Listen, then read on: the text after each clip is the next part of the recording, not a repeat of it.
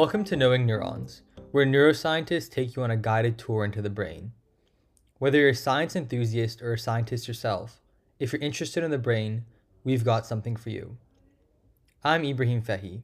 In this episode, I had the pleasure of speaking with Dr. Bradley Love, a professor in cognitive science at the University of College London. We discuss a wide variety of topics, including his journey into becoming a scientist, the role of computational models in studying the brain, and his insights on the process of skill building. If you'd like information on these topics, I've linked Dr. Love's website as well as the papers we discussed in the show notes. Hope you enjoyed the episode.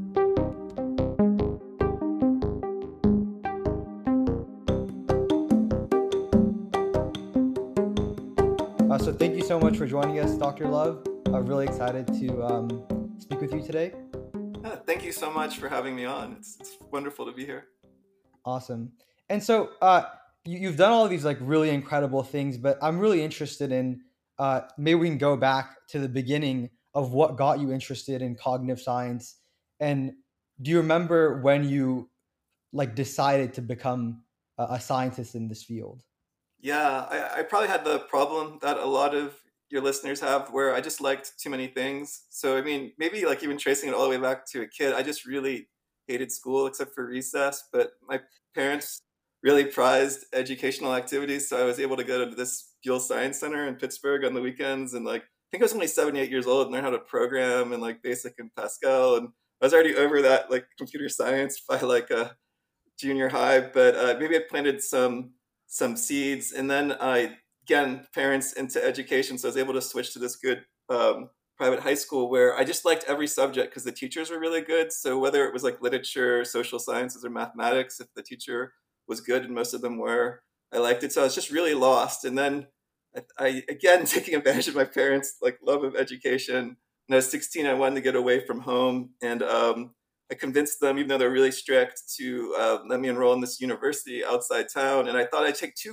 courses that were completely different: one in CAD CAM engineering design, and one in existential philosophy. And once again, I was just completely out of luck because I liked both of them uh, a lot. And but somehow like when i went back to high school uh, i started realizing what i was really into was like uh, cases where there's a lot of small elements that are relatively simple and they're interacting and in aggregate they do something interesting so the two examples i could think of back then were like economies where you have a bunch of people and businesses and then somehow we get an iphone out of it and the brain you know we have all these neurons and we have these environmental influences and we get a person out of it and so, like, yeah, when I went away to university, I only got I got into MIT and Brown, and I went to Brown because basically you could do whatever you want there, at least back then.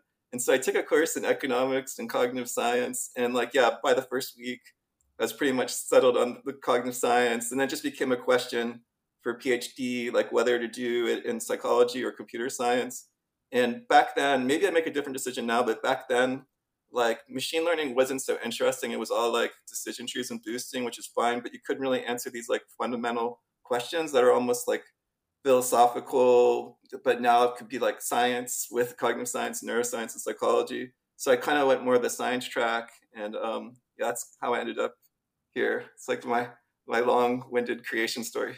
That's super cool, and I think yeah, the field of cognitive science is so interesting because I think it attracts people who like yourself have interests in so many different fields like computer science, psychology, neuroscience, maybe even linguistics, and it, you can study all these different perspectives. Um, is that kind of part of the reason why uh, cognitive science was attractive to you versus like maybe psychology or neuroscience? Oh yeah, definitely. Yeah. So um, really, like ever since I was again, again sorry to talk about so far in the past, but as a kid, like just when it dawned on me like oh we have a brain and we don't have direct access to reality and it was like so it's almost like these like you mentioned computer science and psychology but it was also almost like yeah neuroscience and philosophy too and just like how does this happen? And then you're like oh wow we could get at these issues scientifically and i just think by like the nature of the questions if you're thinking of them that way you almost need to like um, borrow from like numerous traditional disciplines and then it becomes kind of tricky because it's like how do you kind of put those together in some coherent way. So I think like cognitive science could just be like a grab bag where it's like you're deferring a decision. And I hope I didn't do that. I hope it was like coherent for me. So I, I, think I could go either way. But yeah, I I agree with you. I think if you're interested in these questions by their nature, they're not going to fit squarely into like traditional linguistics, psychology, computer science, you know, neuroscience, and so forth. Yeah, totally. And it's cool that like cognitive science majors are becoming more and more of a thing where students can take their electives and computer science and all these like psychology and kind of mix and match. Um, it, it's really nice to see that that opportunity is becoming uh, more available. Oh yeah, definitely. Great. And then, uh, so so getting into your research a little bit, um, kind of essential a theme of your research is uh, bridging between uh, Marr's levels of analysis. And so uh, David Marr was a really famous neuroscientist at MIT that proposed uh, these different levels of analysis, namely the computational, uh, algorithmic, and implementational. And um, m- many researchers have taken inspiration from this, but I think in particular your work has really focused on uh, bridging these levels. so I was wondering if maybe you could give the listeners a flavor of what these uh, different levels are and kind of how they shape uh, your perspective into uh, cognitive science.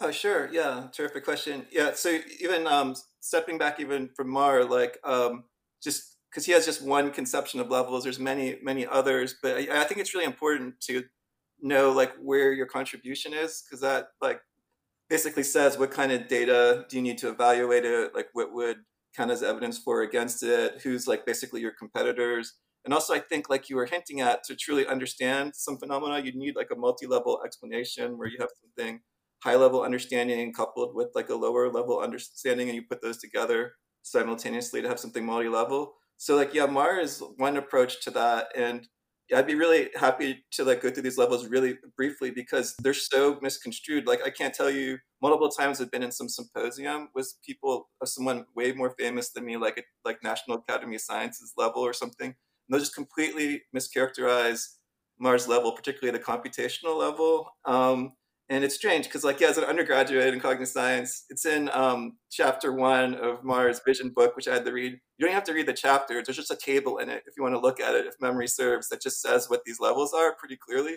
And so, like, the computational level is the highest level in Marr. And it, it's kind of like maybe confusing to people because it's not really like involving computation how we think about it. It's more like the problem description.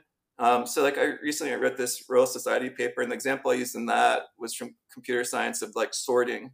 So like a so- sorting is like say you try to sort the numbers into ascending order, um, like a list of numbers. So that actually is a computational level description. It's the problem description. It's basically what you're trying to do. So notice there's no real like computer program there. You're just saying like what problem am I trying to solve?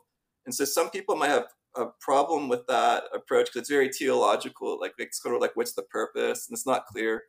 Uh, like biological systems have a purpose, but setting that aside, you know, like that's what the computational level is, the problem description. And if you want to level down to the algorithmic, like you mentioned, that's like actually the steps you go through. So that's sort of the name there is not confusing because it's actually what algorithm do you use to solve the task specified at the computational level. So for sorting, there are many different kinds of sorting algorithms. There's like bubble sort, quicksort and on and on. And so there's usually an infinite number of algorithms that will like solve a particular problem specified at the computational level. And so you get like a little bit more granularity or mm-hmm. specificity in the predictions you can make because like maybe like one algorithm will sort the numbers faster than another algorithm under some conditions. So maybe you can make some predictions about response time or if you think the brain uses like representations, data structures like some algorithm does, maybe you could do some imaging, brain imaging or something and tease apart like which algorithm people are using. Anyway, so that's like kind of like almost like the computer code. And then to go a, a layer lower is the implementational level, and that's like the hardware, like where it happens. So that would be, you know, the computer in the sorting case or the brain in our case. And so you could see in some ways like where maybe Marr's levels are too coarse grained because like all of neuroscience has just been stuck in one level, which we know is not true. That there's many different levels within um, neuroscience, and even like what Marr kind of ripped off was uh, these abstraction layers in computer science. And so there to get from like the sorting algorithm down to physics, there's like you know 15 levels, and like Marr kind of compressed it down to three, which is fine, like as a conceptual tool, but maybe just something to keep in mind. And when people complain about this, you know, um, but yeah, just to like wrap up the answer real fast, like um, yeah, so people aren't enamored for some reason in Marr's levels. Like there's other options out there. Like I'll only go into it if you want, but like so like Carl Craver, the philosophy of science, has this like kind of levels of mechanism idea, which might be better suited to like biological sciences. It kind of does away with this computational level theory. But yeah, I should probably just leave it there and like let you follow up because I think I'm just saying a lot. No, I think that's really cool. And like, because like when Marr-, Marr wrote his levels pro- like some time ago, and I'm sure there's been some in- interesting insights there. Um, and uh, yeah, that'd be that'd be awesome to hear about. But I guess uh, just to kind of tie it back to your research, so so you yeah. you kind of published this paper, and I'm referring to the the paper you published with with Brandon Turner, where um, you talk about how often uh, different communities kind of stick to their own levels. Like you have this mathematical psychology community that typically sticks to like maybe the computational and algorithmic level, where they propose these really cool behavioral models that explain really rich behavioral data, but they seldom tie it to um, maybe the implementation level. And on the other hand, you have uh, people from the cognitive neuroscience community that are experts at kind of localizing in what brain region uh, a certain task is being performed, uh, but maybe they don't uh, think too much about um, the mechanisms, um, the, the, algorithms uh, in the same way mathematical psychologists do. Um, yeah, maybe you could speak a little bit about kind of. I feel like your research really bridges those two communities. Would that be an accurate statement? Yeah, yeah, I really like how you put it too, and I think just from your description, it's really clear why like just having one community sort of drive the whole show would be inadequate. Like, because like again, like like I was trying to push earlier, I really think to understand some phenomena like fully, you need the multi-level explanation. And so, like in the example you're using these two communities, you'd want to have like yeah, you could have some like really abstract computational rational Bayesian model. You could have some algorithmic model that might go through the steps people do and account for like their behavioral data. And like that would that's great, but it's also great if you had some like neural correlates but wouldn't it be even better if like you're suggesting if we could figure out how to bridge those levels and put them together and say like oh yeah this model is accounting for this brain response and now we have kind of a more like like functional understanding of like what this brain region's like contributing to if you want to think of it overall as some computation. And yeah so like i i try to do that like in my own work like you're saying because i think like models can serve as a really useful lens on um, brain measures, and they could be really good for testing out like different theories of mm-hmm. cognition.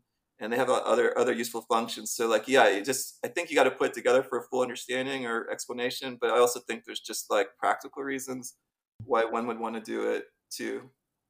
Totally makes sense. And I think we're kind of getting into this already uh, with our discussion of, of models. Uh, but maybe for someone who doesn't uh, do neuroscience research for a living, uh, often when I, for instance, try to explain to uh, people what I'm doing, like creating computational models, uh, I, I, guess the more fundamental question is like, why do you even need to uh, kind of simulate aspects of the brain in a computer, and and how does that help uh, potentially further our, our, understanding of the brain? Yeah, yeah. I mean, I, I think your your your your question is, is, is really good. So like the the wrong answer would be like, oh, we just make these models because we like to and they're fun. And whether they are, they are for some people, but that's like not the point for me. It doesn't sound like it's the point for you. It's like really about like furthering explanation, understanding. So there's so many useful functions of models and neuroscience. Like maybe to step back to even like like a psychological question. Like there's this really old debate in the 70s about whether like certain findings required like prototype or exemplar re- representation and learning and so like um, like really briefly, like if you're trying to make a decision, like is that a bird or not? Um, like a prototype representation would take all your experiences of birds and like collapse them into one node in memory, whereas an exemplar one would just leave a separate trace for every experience. And you and there's certain patterns where people thought, well, this pattern of behavior in this experiment definitely requires prototype model. But then once people formalize the models, so you could like run them on a computer and see what they actually predict, that turned out not to be the case. So, like, just to step back now, what's the big point here is that you can't even really know what you're predicting sometimes, or like what, what you're really saying until you could like formalize it and run it. Just because people just have, we're just not that smart, you know. So sometimes you're like, what am I saying? Well, I think I'm saying this. Let's see if it actually equations actually play out that way. And um, another thing is that once you formalize those things, uh, models, then you could actually use them as part of evaluating scientific theories. Because if you have like a model that corresponds with theory, you could see like which one accounts better for behavioral data or even brain um, measures. So that's just a way to like forward science and go beyond like kind of verbal comparison of theories. And, and like finally, if I'm sure like especially all your um, i'm sure all, all your listeners that work in science are overwhelmed by like the size of the literature and its exponential growth and so models are really useful conceptual tools for just like tying the literature together. Like say if you know what the best model is in an area or even just a decent model mm. that's like a really good way of like compressing like a vast literature down to a few principles. So like just to use like a really old example like if you knew this Rescorla Wagner model of like conditioning and you didn't know like a million conditioning experiments, if you kind of understood that model, you'd probably actually predict that model's not perfect, but you'd probably like have a good read on like a number of parts of that literature without like memorizing, you know, a hundred separate papers. So I think there's like models could provide like an integration of many findings. So yeah, and of course for neuroscience folks in particular, like I've run um, experiments in which like if I just did a brain imaging experiments, fMRI experiments, where if I just did a contrast between like is this condition activating this brain area more than that condition, like I would see nothing because the because that's not what that brain region's doing. It's doing something more subtle that the model's uh, picking up on because the model is like a better account than my verbal theory of people's behavior. And so when I fit the model to people's behavior, I could like pick out things that are going on in the brain that I wouldn't otherwise. So like they're just really useful to incorporate into analyses in neuroscience. But um, yeah, I should just stop there and let you follow up if you want. No, that's really interesting. Yeah, because I think um, I, have very limited experience experience working with neural data sets, uh, but just just going in there without a kind of hypothesis that's instantiated through a model is is very difficult because you're given so much data and um, you kind of don't even know how to parse it. But if you come into it with like a model based understanding, then at least you maybe know what to search for. Or, um, is that kind of uh, correct? Yeah, yeah. So I just I don't want to give the impression that like people need a model to do like good science because there's like a lot of good science done that doesn't involve a model. But I think a lot of people that are doing good science is exactly what you're saying, which a model could help with, where you you have something that you're you're testing you could kind of know if your idea is supported or not and like yeah so model helps with those things and yeah in my own like um, work it's just great if you have a model that works well in one study and then you could carry the same thing over the next and see if it's like consistent so it's um, again it's sort of like really bringing in your like expectations of before and like integrating multiple findings because like one one finding in one paper doesn't really like mean a lot, even if it's a huge paper in some glam journal. Like it's like you gotta have to build build it up and like connect things together. Um, but yeah, I totally agree with you that um, it's good to kind of go in with some idea and then kind of let the let the data you know kind of show you know show the way if that idea holds up. So you can kind of do that quantitatively with the models. So it's kind of like the best of both worlds, where you have some idea going in and you but then you get you kind of get a, a, a, number out of it too totally and and i think maybe this is somewhat related but um i think for many scientists to to truly understand something you want to build it and i think modeling kind of gives you that because when you're modeling the brain maybe you're trying to build a small aspect of it in computer code there's also the ai community that's in a sense trying to build um, as- aspects of the brain with things like GPT-3. And on the surface, those advances look like maybe our most successful attempts at building something that's mind like.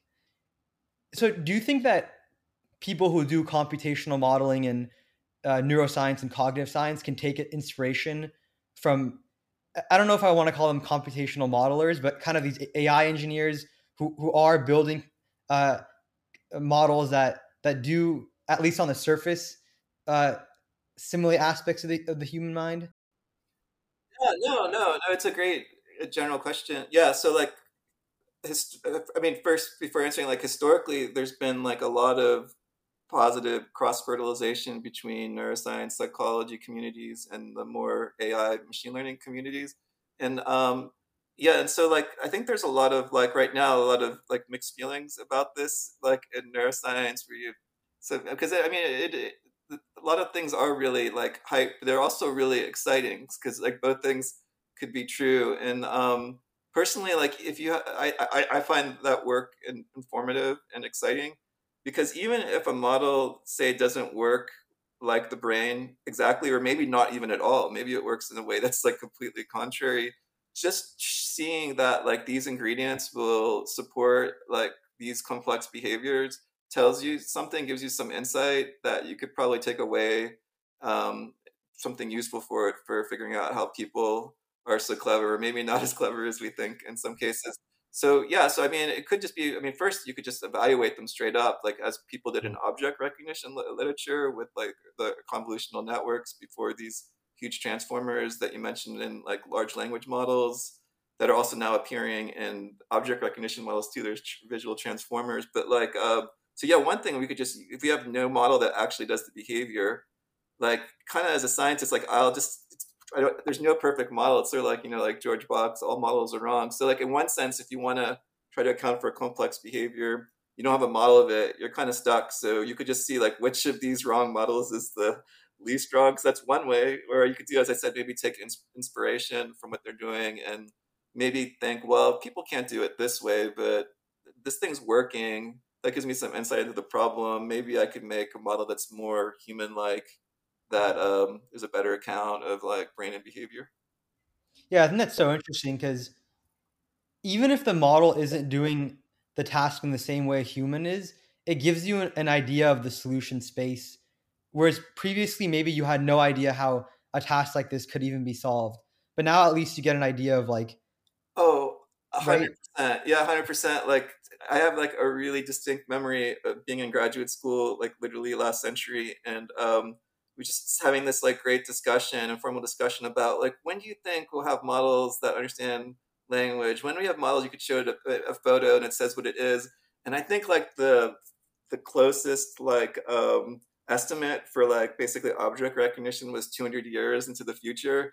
So wow. we thought, yeah, like it was like a lot of smart people. And the funny thing is the models that were already around like that totally predate me like the neocognitron or something were basically no different than the models that do okay you know at object recognition. I mean yeah the models are brittle in ways and there's adversarial examples and they're more texture based than shape based and you could go on and on but i just think like people have lost their wonder. If they could transport their minds back to like that conversation or where like where the world was yeah, you have no idea it would work because you'd like because basically we thought you'd have to have a whole like world model of everything and every causal connection between everything to like visually parse things and par- pull out every relation between every object and like kind of have like solve the frame problem and like have this general understanding of everything. But it turns out like there's just like good statistics and images and uh, you could just train on like a million of them and have some architecture that builds in some inductive biases like sort of locality that convolutions do and uh, like but not that many things and then boom it, it does okay. So like like you said that gives you a huge like um insight into how like vision might work in animals and like maybe like the forward pass through the ventral stream maybe it's not like so like i mean deep as in layers but not deep like conceptually it might just be like this you know and might just things might just get reasoned and filled in later um, but anyway but yeah so i just 100% agree that you could change how you view a problem by seeing a machine do it and get insight into like what is really demanded to solve that problem and likewise when these machines fail and do like ridiculous errors that gives you kind of insight into what they're lacking that like people must have. Yeah that's really cool. Yeah and it's, it's interesting to see that people sometimes take what these systems can do for granted. Um, despite like if you were transported back in time a couple decades and, and you told yeah. someone uh, they'd be probably amazed at, at this technology for sure. Yeah. Great. And then uh, you also briefly mentioned, um, yeah, maybe I think it'd be great to give uh, the listeners like a concrete example of both uh, Marr's levels of analyses and computational modeling in action. Um, and so you you you briefly um, kind of mentioned uh, the uh, paper you published on category learning, and and how basically there are these two competing hypotheses: the exemplar-based approach, which is that people store kind of individual instances of category members and use those to determine category membership, uh, and then the prototype theory or hypothesis, where uh, the idea is that uh, you you may not store individual instances, but you kind of uh, store the prototypical member of that category, and then you use that for category membership. Uh, and so in, your paper, you you use like a really interesting approach to uh, kind of test these two hypotheses. So, so maybe you could walk us through that. Yeah, I mean, first, like massive kudos to you for like finding. I, I like that paper. It's from 2013 in Current Biology. Most people like don't like pay attention to anything from more than a few years ago. So, and it's funny. I was listening uh, before to another podcast and there was someone I, I, won't like incriminate them, but there was someone like super famous on it, and, and he was like, "Well, like imaging, maybe the questions we've answered with brain imaging aren't that interesting, but now I think there's going to be a second generation of questions that'll be really interesting to answer, like." Is the brain using prototype or exemplar representation? I was like, oh man, I know we know each other. I just sent him the paper, and I, I don't think it was like released as news because it's sort of like this newness bias. But maybe, yeah, maybe I should just be like republish that paper in Neuron or something. yeah, a thousand citations. But like, um, but anyway, um, yeah. So all this multi-level stuff you mentioned and the relationship between like psychology and neuroscience really motivated me to do this project with Mike Mack, who at the time was like an amazingly like smart and just great work postdoc. Know, he's at Toronto running his own lab, and Ali Preston, who's a really good colleague at Texas. Um, and so, like when I was in, way back to my, when I was in graduate school, people would always say things. More the psychology people to me is like, never going to learn anything about cognition from the brain, and that always seemed wrong to me. But I had trouble like really arguing with them and like giving them an example that was re- really would stick. And so that's kind of like this paper because if you could decide between one cognitive model and another cognitive model based on brain data, that's like cognitive theory. That's exactly using the brain to learn something about cognition. So, yeah, so there's this famous um, behavioral experiment that this paper moved into the scanner um, from Medin and Schaffer called this 5-4 task. And it sounds, it'll probably sound ridiculous to people, but literally for 40 years, people have been like replicating this experiment and fitting uh, cognitive models, behavioral models to it, and they could never decide like whether behavior was supported by an exemplar or prototype model because both models equally fit the data as well. Or like in one study, one would be like one percent better, and another study, another one would be one percent better. So I thought this is the perfect place to like use the brain measures to adjudicate between the models. Um, and so yeah, in this task, um, we scan these people and got the behavior, and we fit these two competing models to their behavior. And some of your listeners might know about like mind reading or brain decoding studies, like where you try to figure out is this person looking at a house or a face or something? You try to decode like what visual stimulus they're looking at. So here we did decoding from the brain, but not of the stimulus, it's something more theoretical. Basically, we did like model decoding, like is this person's brain think like working like a prototype model or an exemplar model. So we fit both models to each individual's behavior. And then each model had an internal state that was very different because one had this exemplar representation, which is like all these separate traces in memory for every experience. And one had this prototype representation, one for each category, each of the two categories learned in the behavioral experiment. And so they're like very different signatures to like decode from the brain data. And the idea was if a model was real, as the brain's changing state, like models should change state in some like lawful way. And so we basically just fit these really simple, um, like so I think it was like linear support vector machine, but it doesn't. It's just a decoder. Like basically, it's like a regression model to predict the model's fluctuating internal state. And um, even though both models, exemplar and prototype, accounted for behavior about the same, in terms of the brain response to this brain decoding, model decoding. Um, the exemplar model was way better, like for basically um, everybody. So that doesn't mean like we don't have prototype representations. It just means like in this task, you know, it looks like it's really governed um, by something that's a little bit more concrete. And um, it's not mentioned in that paper, but just like one final point is um, a lot of my models kind of move between exemplar and prototype models which makes sense because you should like collapse together experiences in memory that aren't surprising and then separate things off that are, you know, like if you have some massive prediction failure or something.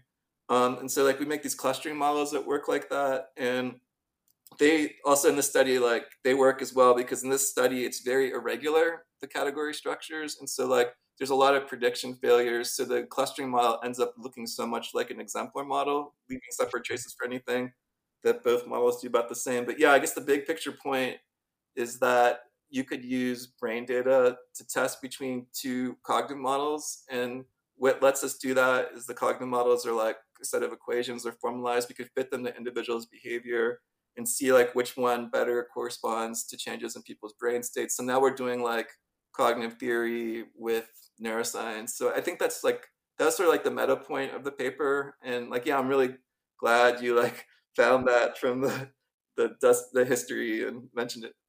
Yeah, I thought it was really cool when I read it. And sorry, maybe just to at the end you were saying that maybe these newer models you're proposing are uh, you do cluster together members of a category in a prototype fashion, but the examples that are more irregular get their own representation. Was that? Yeah, yeah. So it's a really old. Gosh, I mean, I don't want your listeners to think I haven't done anything since graduate school, but this is actually like my dissertation model, which is. Uh, but now it's been sort of related to this circuit, uh, the hippocampus and ventral medial prefrontal cortex. But yeah, so the idea is like um, when you're when you're learning, you're just going to collapse together all experiences into like kind of almost like a prototype like representation or a cluster, we just call it.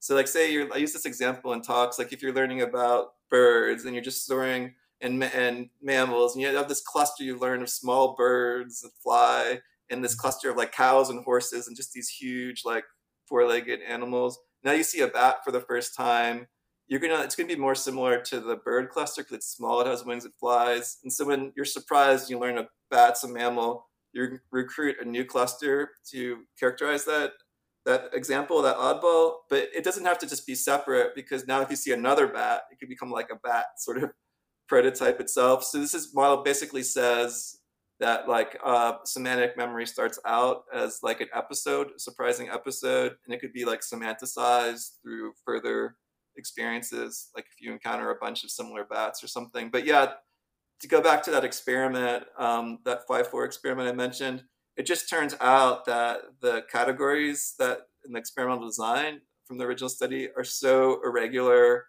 and just hard to like it's really hard to like cluster things together to make sort of like prototype like representations that the clustering model that has this simplicity bias to form as few clusters as possible actually just makes tons of clusters. So I think it only has like it has like like one fewer clusters than there are exemplars. So basically, it's like indistinguishable in this uh, task from the exemplar model.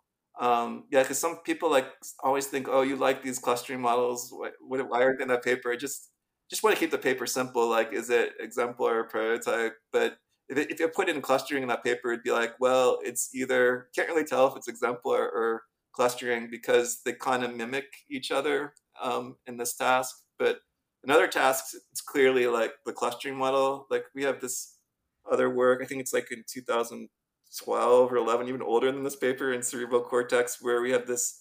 It's more like the bat, where there's like a rule, but like you know, birds fly, uh, mammals don't. And then you have like exceptions, like the bat. Except there's all like novel things that people didn't know about, just patterns of like visual stimuli. And um, there the exemplar model can't actually like do this task well because it doesn't preferentially store surprising things which is kind of intuitive it just stores everything um, regardless of how surprising it is whereas like encoding is like really gated by how surprising it is in the clustering model so that gives this boost those items uh, get in the brain and in people's behavior like people recognize um, exception items things that violate regularities really well they kind of stand out in memory that's really cool. Is that like a prediction error thing, like or like?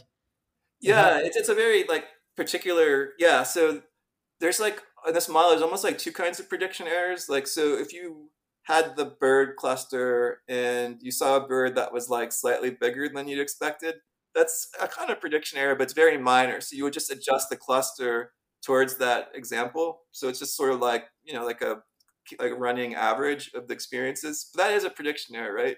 the, the other kind of prediction error is something kind of like more um, dramatic, like where you just lead leads to the wrong action or something. You just think maybe it's just like really large prediction error. So uh, it could be that like you know you see the bat, it's very similar to the bird like cluster. So that's in that sense the prediction error isn't big. It's not that far from it, but it leads to like the wrong um, action, like calling this thing um, a bird instead of a mammal. And so like when something does that, kind of leads to the wrong action, then you like take note because it's sort of basically it says like your model of the environment is too simple and you have to like uh, uh, flesh it out a bit so you create this new sort of like representational unit and it seems like that's pretty related to like what goes on in hippocampus. I mean it supports episodic memory which is a lot like this like binding all these features together at once and it just seems like what ca3 and dentate gyrus does like particularly like goes well with this like surprise based encoding that requires an orienting response with like prefrontal cortex to kind of like zoom in on what's relevant to code this up. At least that's how like been thinking about it for for like way way way too long. But yeah.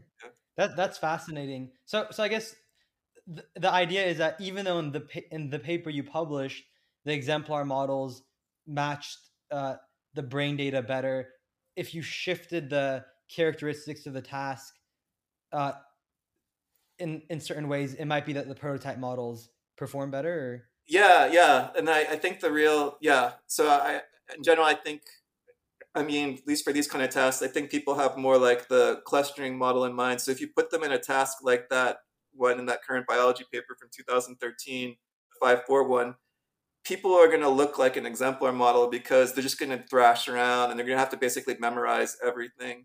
And so the clustering model will actually do the same thing. Whereas you should put them in like a really simplistic task, like say there's just like there's one clump of things here that are all small and rounded. There's another clump of things here that are all squarish and big. And it's just like two completely different distributions of stimuli. In that case, you're gonna people are gonna look like a prototype model, but the clustering model will too, because they'll just form one cluster for each category. So I think the real trick with these clustering models is to kind of explain how people move from one extreme prototype models to the other extreme exemplar models because uh, I think people really do. So I think like a lot of times where people were like, "Oh, there's like multiple systems or this or that," it's just really like people are just gonna could have like one mechanism, but um, they might be doing it might manifest different representations and different tasks depending on the demands of the task. And uh, I mean, these clustering models are so simple and don't like cover all aspects of learning at all, but they at least like kind of reflect that that insight that in some situations people could look more like an exemplar model, other situations more like a prototype model or something in between. And um, yeah, so that's the challenge. It's kind of of those models is to like capture like that that that that gradient. Yeah.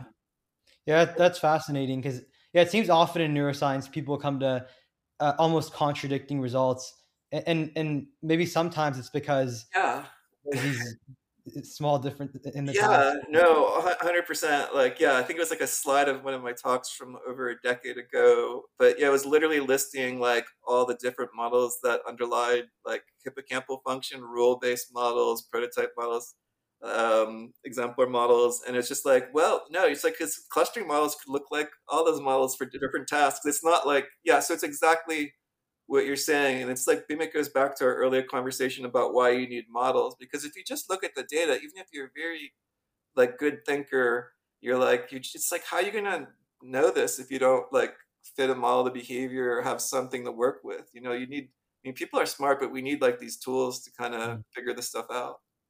Totally. And I guess one last question on this project is the, the other thing I really liked about this project is that um, you and the other authors you guys had two competing models, and and I think that's probably something that's really important in science.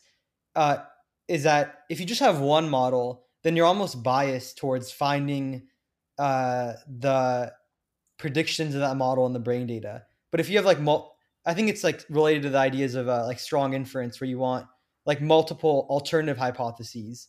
Um, Eh, maybe you could just speak to that a little bit, like the importance of having multiple models. Yeah, no, I mean, I think you're 100% right because I mean, basically it's really hard to make a model that's like completely not sensible at all, completely irrational. So every model is going to do something somewhat sensible, and people are going to do something somewhat sensible. So you're always going to get some degree of agreement, like you said. And yeah, and I, mean, this is setting aside all like the researcher degrees of freedom and all all this stuff, and like, yeah. So yeah, I think that's that's an issue. It's also a good reason not just to have multiple models, but also to have like uh, a baseline model, like some model that's just like ridiculously simple, like maybe a model doesn't even learn, or or just I don't know. I mean, it's just something to show that you're beating, like you're saying, like you could do do better at. But I think you're right too. I mean, we I think we all have this idea how science works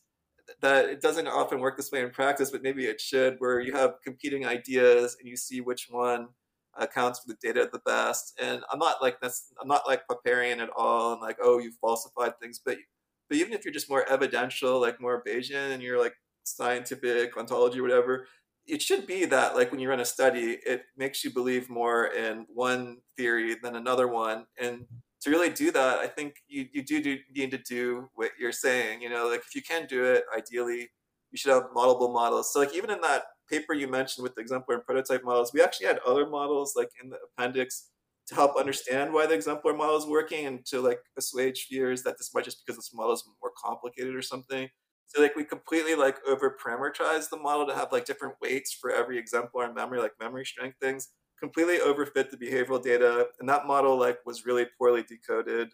We made another model that was like simpler. We took away its attention weights to, that focus more on certain aspects of the stimulus than others and then that model like only basically accounted for like really early visual cortex and like was just a really bad model of what went on in the brain so like yeah so you could basically do the model testing like you say but then once you have one that's best you could even for a task again like uh, you could zoom in and like alter it and like expand it or scale it back to really like figure out why is this model performing better and so like it's just you could go beyond just saying this is the winner and like understand why and like further the scientific explanation. So yeah, I think that's really, really important to do. Yeah, I thought that was really cool and something that I'm trying to take inspiration from uh, in my research is I, I, just think the approach you guys laid out there is really clean. Um, so I know you mentioned we've been kind of talking more about your maybe your grad school work. So maybe really quickly we can turn to some of the most more recent work you've done. Um, we can just cover this sure, topic sure. a little. And so and and uh, so you, you recently published uh, a, a paper um, uh, with Nicholas Sexton. And uh, in the paper, you essentially have a computational model, which is a convolutional neural network that's classifying images. Um, and at the same time, you have uh, data from both humans and monkeys uh, that are also um, viewing images. And what you show, I think, is is really interesting, is that you show that um, you can uh, take the brain data uh, and by fitting a linear mapping from the brain data uh, to the model data, you can actually uh, drive the model to perform this task. And additionally, taking the brain data from the later layers in the visual hierarchy map best onto all layers of this um, convolutional neural network uh, that you guys trained. Uh, so so maybe you could just walk us through that. Yeah, yeah sure, sure. Yeah, so yeah, one reason we, we took this on is kind of this kind of deep learning revolution in neuroscience has really been driven by taking these convolutional neural networks, which like like you said, they process like photographic stimuli. They have a number of layers, uh, and then they spit out like you know uh, a label, like it's a car, it's an ostrich, and so forth. And um, the, these models, even though they're engineering models, have been like really successful in explaining activity patterns in the ventral visual stream. And so the, the big, like kind of the zeitgeist big finding is that the patterns of activity in the early layers of these models, when you show it a, a, a you know photograph, um, correlate with the early uh, layers regions along the ventral visual stream, like V1, V2. When you move to the later layers in the model, they seem to like correspond to the later regions along the ventral visual stream, like IT or something. And so, like, but so I guess this paper like kind of questions that line of work, and it's basically questions the notion of correspondence, which I think is really important to think about when you relate models to brains or if people do things like representational similarity analysis or encoding models. I mean, there's nothing like wrong with these things, but like they bring some assumptions on what it means for like a part of a model in the brain that correspond. In this case, it's mostly like a notion of like correlation, right? It's almost like correlation implies correspondence, you know, but maybe it doesn't, just like how correlation doesn't imply causation. And so like we thought we should offer a stricter notion of correspondence that if two things correspond, you should be able to replace one with the other. So in terms of the ventral visual stream and the deep learning models, like you mentioned, if some brain region corresponds to some model layer, we should be able to remove that model layer and just stick in the brain activity. And if the monkey or the person's looking at a car, then we should stick in the brain activity into the corresponding layer, and the model should say car. It should like percolate up through the layers. And so, um, what we um, found was exactly what you said that when you do that, um, basically every like region in the brain from all the way down to V1, V2, like it best corresponds by our our measure to like a very late model layer, which is kind of surprising because it says it has like information about object category. So it's it's kind of interesting because it's like most of the variance of those early brain regions is explained by lower level aspects of the stimulus, which is like why the field sees this early to early, late to late pattern of course correspondence when they focus on correlation. But when you do this direct substitution, um, this direct interface, almost like a brain machine interface, um, you see a different picture because it's not about the overall variance or correlation. It's really about is there a useful signal there? So basically, it looks like, mean, make a long story short, we did some other analyses, and it looks like after about, this is possible with the monkey data, after about 60 milliseconds, it looks like there's a top down signal. Somehow, information from like very late in the ventral visual stream from like IT is coming down and like influencing activity in like early visual regions. And so even if most of the variant, most of the cell activity in those early regions isn't driven by that signal, it's like an important information signal that is enough to drive the deep learning network. So it's, sort of in a way that work suggests that like there really isn't early and late visual areas, at least after 60 milliseconds. It's sort of like there's massive recurrency and that after 60 milliseconds, it looks like everything is functionally a late uh, layer, you know, or a late region, um, even if most of the variance in that region is driven by like stimulus properties still. I don't know, that's like a lot to digest without figures or something, but I don't know if that makes sense. But the real idea, big picture is like step back, is, is correlation, correspondence. I don't know. I mean, a lot of activity doesn't drive behavior or anything in the brain maybe we should focus on like something more functional or like you know the substitution idea that you should two, the two things are alike you should be able to substitute one with the other and get the same outcome. Yeah.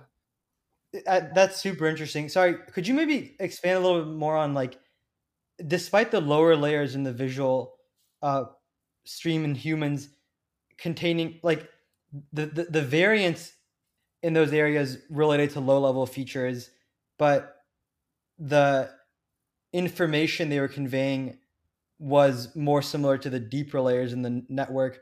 Uh, would you mind like clarifying? Yeah, that? yeah. I mean, it doesn't work like this, but maybe this would like just just making this up. Like, imagine you had so these these these model like layers are like massive. They're like thousands of units, but let's just imagine there's like ten, and there's one unit, and it just you're looking at a picture of a cat, and the top down thing just makes that one unit fire at a rate that means cat, you know, and not dog. And then the other uh, nine units, like, they're just like giving an imperfect coding of like fluffy and furry and so forth. So nine out of the 10 things are just like reflecting like texture and color of the image.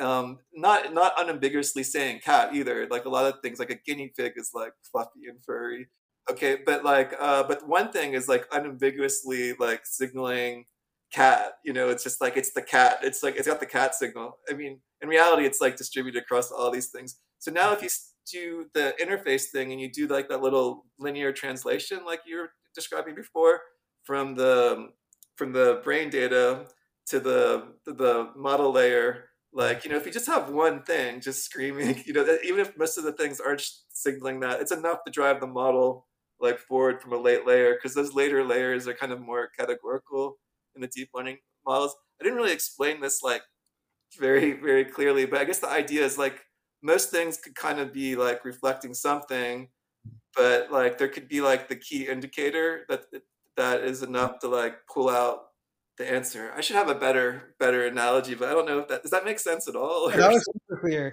So like even though in those 10 units only one unit is like like you could still decode that there was a cat because that one unit contains a bunch of information, right? Yeah, that, yeah, exactly. Yeah. So it's more about information um, than which is like what the model's about when you do the direct substitution thing, than about like just variance or correlation. So yeah, but if you just like correlated stuff or look at shared variance, most of the variance is, is reflecting, um, yeah, like just these like um, more stimulus properties, but like the information content is actually pretty like high level, even if it's not like dominating the response of all the the cells.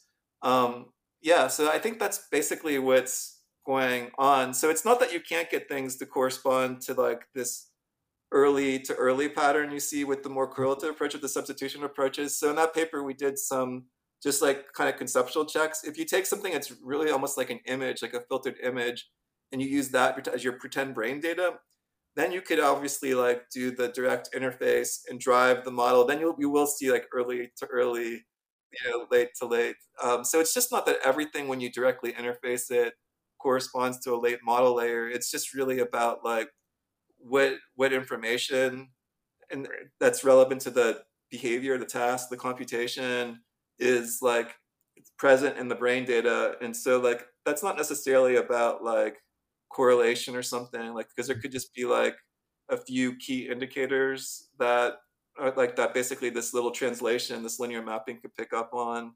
Um, obviously if you explain all the variance you know like which is never going to happen in neuroscience unless it's a magic machine that measures every neuron and everything at every millisecond.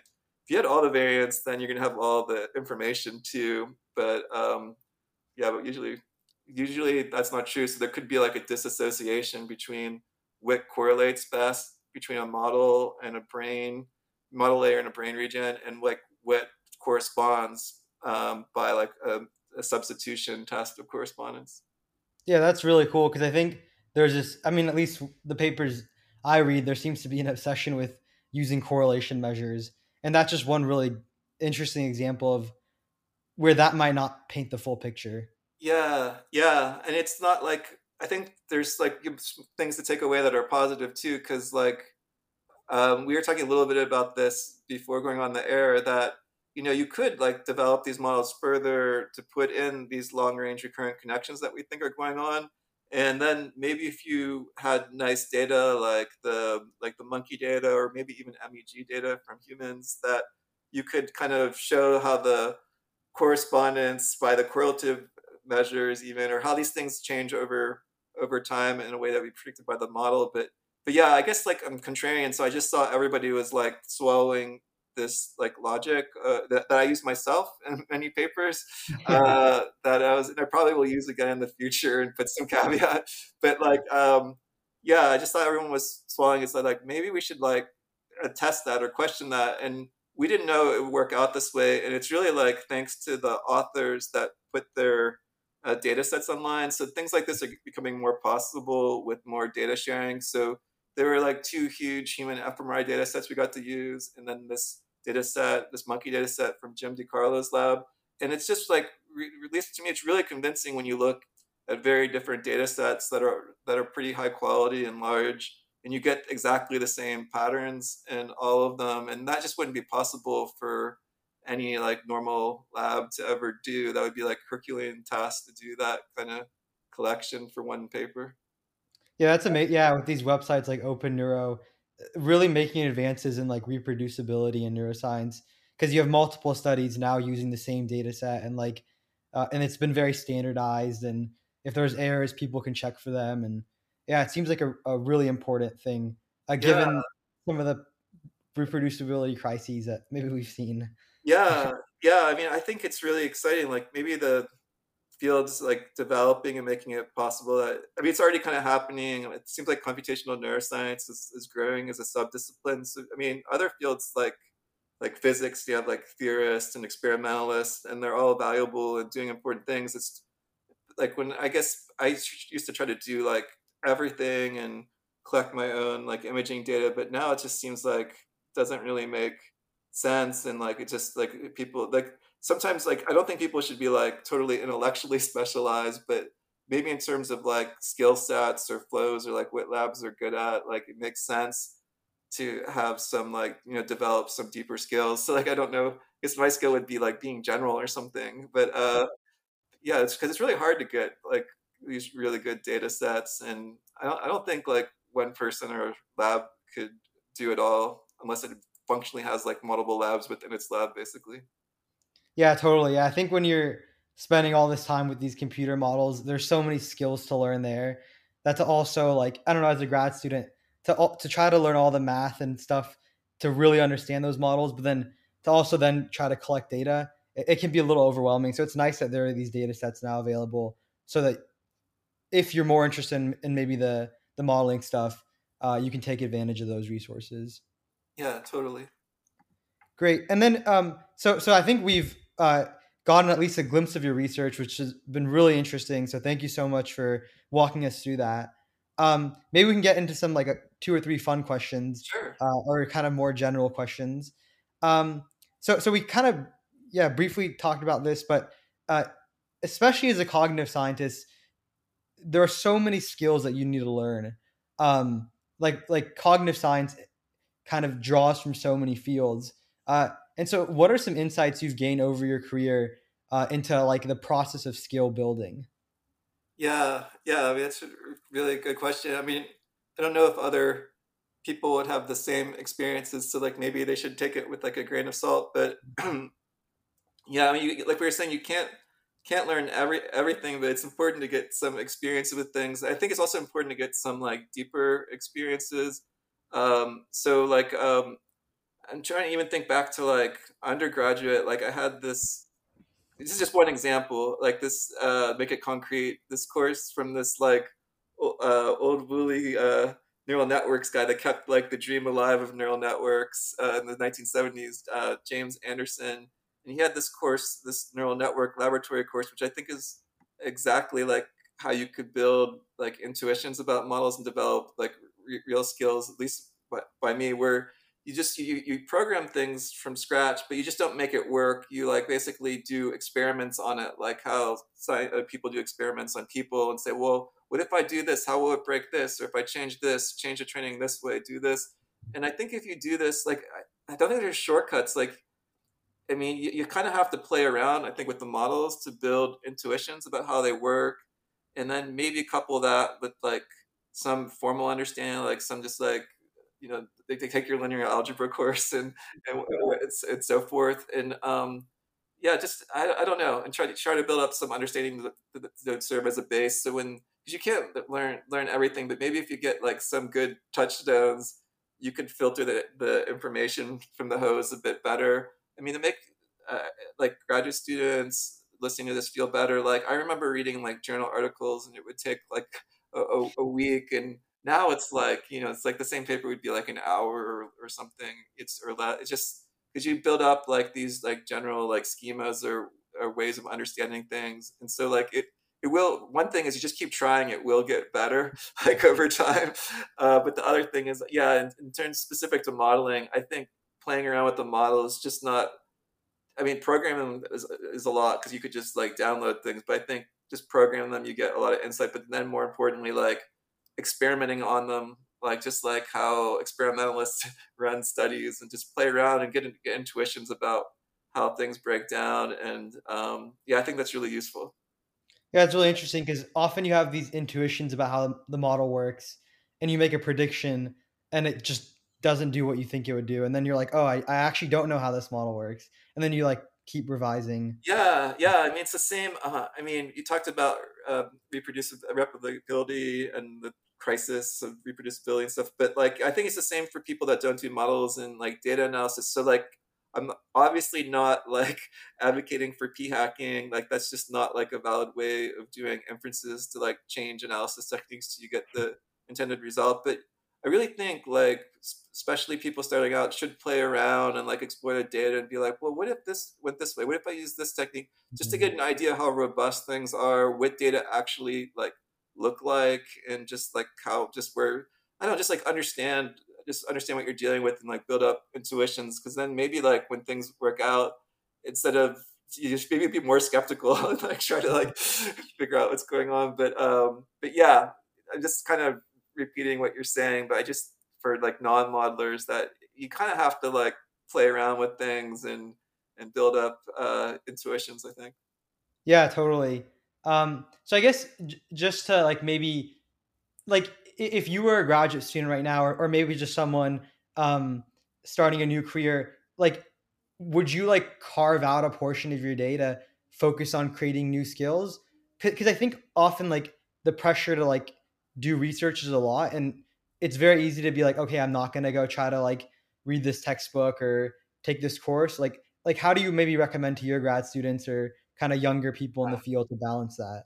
Yeah, I mean, it's really hard. And again, like my meta advice first is like be really wary of people providing advice. I mean, people know about like kind of survivorship bias, but like the world's also it's like everyone's in different circumstance and the world's not the same for like people in graduate school as it was when I was. But um, it's really hard because there is like a real conflict there because it's easy just to like wave my hands and say, oh, you should like always discover and learn and build your base. It's exploration, exploitation. You're in the exploration phase of your your life but like there's also like you're also in the calling phase of your life if you don't yeah. get things done for the next stage and like yeah so it is really hard but i also think like you know you're kind of dooming yourself if you don't build up skills. So i think also like intellectually you have to enjoy yourself. So i, I don't know if i had this is my advice it's like kind of like take it or leave it with the caveats. Like you have to kind of find a space where you're intellectually happy but you're also turning yourself into somebody that's like interesting and useful to other people whether it's the field or collaborators.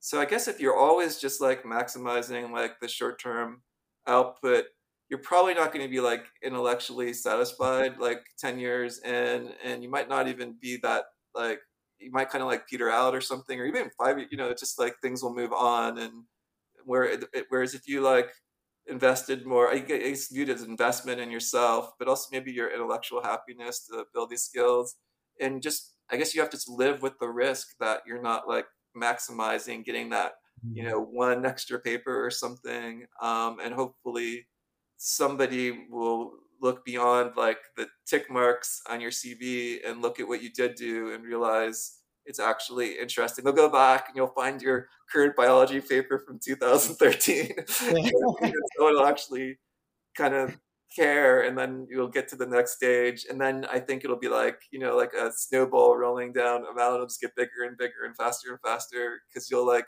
because you will like in, invested in yourself and you'll have more payoff later. Like i don't know. Yeah. So yeah.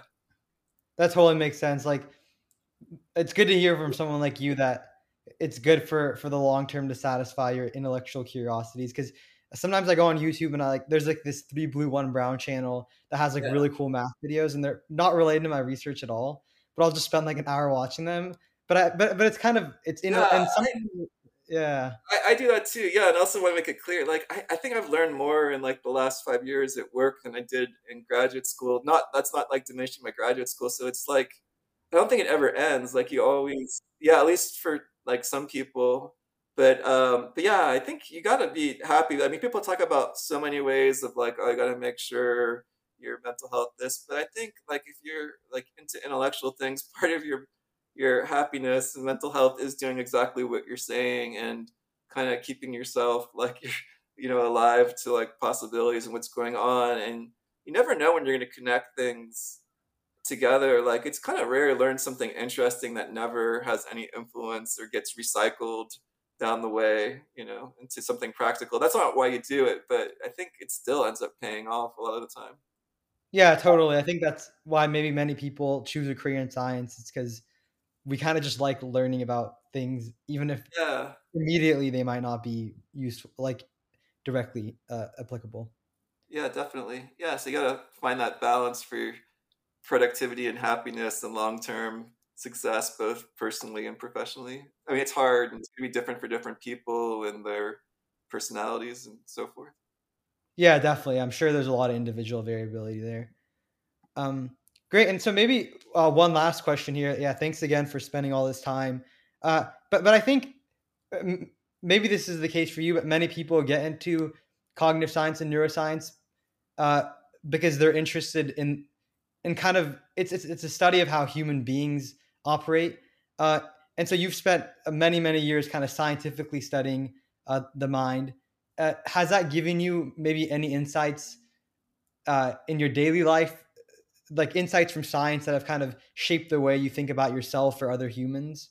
Oh yeah, yeah, uh, definitely. I mean, it's almost like, uh, yeah. I mean, when you're really into something, it sort of permeates how you think about everything, and I mean, just uh, current events. But yeah, even myself. I mean, yeah, not to get like too strange, but yeah, sort of like the unity of consciousness or something. Start seeing mm-hmm. like people more like a collection of mechanisms in this. Not that you know, I don't know. Kind of try to understand almost interpret my behavior from like a third person perspective. I always say I have a first person perspective myself, but like, why are you upset? Oh, it's this or that, or it's like, oh, like, oh, that's that's kind of or or I don't know. But also, there's some things that are practical and funny. So I could tell there's probably a lot of graduate students listening. So I, I you could use this is like sort of don't. Uh, using what you know about like in this case decision making research or uh, to uh, get better real world outcomes. So like I was like kind of broke, like most people are in graduate school, and I needed to buy another like beater car to replace the, the other one that was like this is like in Chicago, and it was dangerous. I guess it was either stolen or broke down, and it doesn't matter. But like I, did, I didn't think the price was was right, and I didn't have a lot of money. Just you know, so obviously you're always haggling for someone's used car. This is like when you just would show up to somebody and like hand you know try to buy the car from them. So I test drive the car, and I just know from decision making research that people really overvalue immediate rewards and things that are visible. There's like this massive temporal discounting. So after the end of the ride, I'm just like, look, I could pay this much, and the guy's like saying no, and I pull out like all the cash that I emptied my bank account. It wasn't that much, and I made sure it weren't big bills, so it was just really big. and I'm like, you could just have this right now. You don't have to like show your card to five other people and like get like probably like 200 more dollars then, which is some money. And um, a week later, and he's just like, all right, fine. Here are the keys. Here's the registration. Just get out of here. But uh, yeah, so it was just sort of like knowing sort of how people's decision making work. But yeah, I guess I do that to my myself too. Um, maybe that's yeah, I'm not giving that many interesting stories, but there's one about like how to get a good deal. So you could definitely use like what we know about psychology and negotiation in general. Um, but yeah, but I think also, like you said, like sort of knowing the limits of introspection or just how kind of spin stories about your life like I am now and just like the limited like reality of that. But yeah, so certainly. Yeah. That's that's really cool. So so even if uh if people aren't interested in uh in neuroscience, they can still use some of the this knowledge to to get a better deal on their car. Um, I think so. That, yeah, so that's like my um yeah, that's not the cure all for the financial ills of our times, inflation and whatnot. But yes, that that's awesome. That's a great story. Um, yeah, that's a uh, that's about it. Thank you so much, uh, I really, really enjoy talking with you. I really enjoy reading and continuing to read uh, uh, your work. And uh, I really, I know you're probably really busy, so thank you for for uh, talking with me. Oh no, thanks so much for having me. It was really fun, and yeah, it's, it's great you're doing this podcast. So thank you. Awesome, appreciate it. Thank you to Kevin MacLeod for the use of his songs Bleeping Demo, Pamgaea, and Study and Relax. If you enjoyed the show, don't forget to rate and review us wherever you get your podcasts.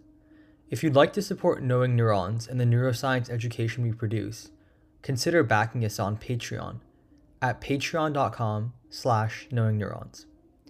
Patrons like you help keep the lights on for our site and enable us to create more episodes like this one in the future.